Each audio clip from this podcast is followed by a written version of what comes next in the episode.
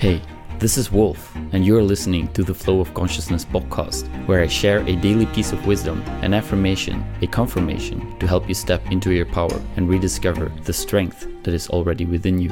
Thank you for tapping in. Let's talk.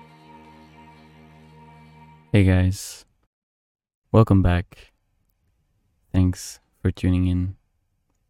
Yesterday, me and my friends went to the Vatican here in Italy and we visited one of my favorite buildings of all times, the St. Peter's Basilica. And this building is just absolutely magical. Like the sheer size of this building, the attention to detail, the engineering, it's beyond measure. And every time when I visit this building, I find myself feeling so amazed by what we as humans can accomplish if we work together on a common goal.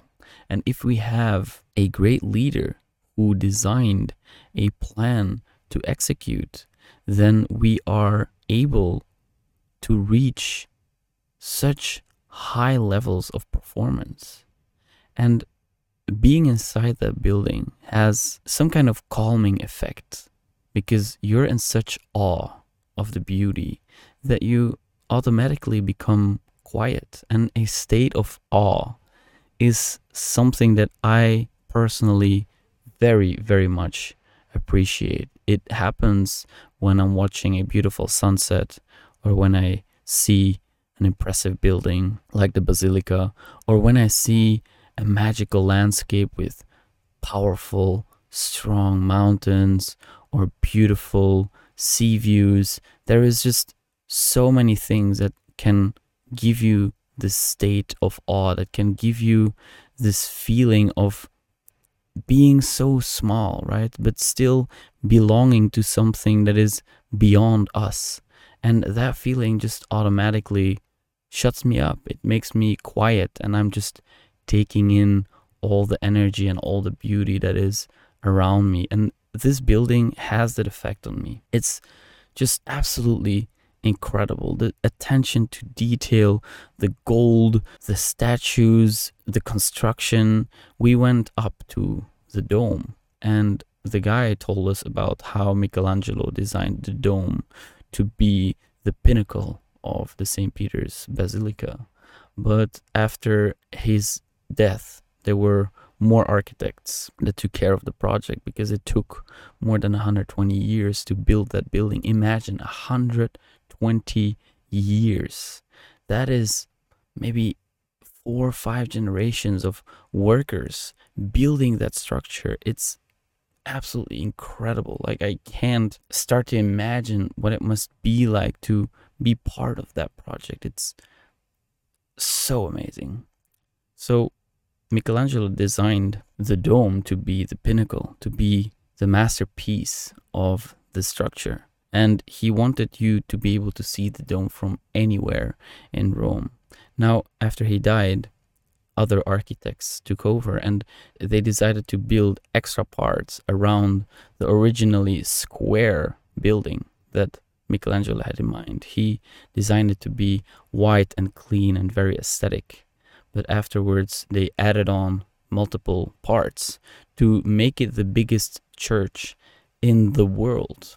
So the Romans had a lot of prestige. They wanted it to be the center of religion. And you can feel that when you enter the building. It's such a mastodon of a structure. It's you can't imagine what it's like if you haven't been there. So I would recommend you, I would invite you to, if you're ever in Rome, definitely go see that building because it just puts you into a very meditative state and you will be in awe of all the beauty and of all the immense power that we have as humans, the power to create something like that. And like I said in the beginning, if we work together and we have a plan, we can attain any goal we want. So, what is your St. Peter's Basilica that you are trying to build? What are the steps that you need to take in order for you to construct such a massive structure, such a powerful building? What are the things that you need to do in order for you to get there? Also, don't forget that it took them more than 120 years to build that building, and it's actually still in progress. There is still a few niches that don't have statues yet, and they are adding statues all the time. So your project will never be finished. It's an ongoing project. The project of your cathedral, of your church, building that structure is an ongoing process. And with the help of others, with the dedicated help of other people that you care about, that support your cause, you can build your St. Peter's Basilica. Because if you're trying to do it all by yourself, you will never be able to carry the big blocks of rock that you need to build strong walls, strong foundations. You will never be able to move the amount of raw material you need in order to build your church. Other people are there to support you, to help you, and you can support them back to build their church. So take a moment to reflect on how you can invite others to help you support your cause and how can you help support them because giving is receiving and receiving is giving. It's important to remember that. So many people are in a state of lack in a state of coping. And you want to move from a state of lack to a state of abundance to a state of thriving. And i believe that building your own church, having a solid plan, receiving and giving help to others, lending a hand and receiving them lending a hand to you is what will allow you to develop a path for yourself, a sense of meaning, a sense of purpose.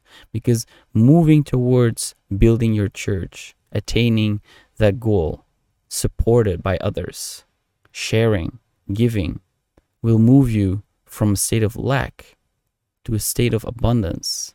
It will move you from coping, being in fear, constricted, scared, to a state of abundance where you're open, where you're expanding, where you're sharing your knowledge, where you're supporting others, and where you allow yourself to be supported. I am currently on my cause. I am building my church the things that I do on a daily basis decide my character, but I need the help of my friends, of my loved ones. And they are supporting me every single day. My friends here, they don't judge me because I want to record a video or I want to edit a podcast. They let me do that because they know it is very important for me to build my church. They support me in my cause. And I do exactly that with them.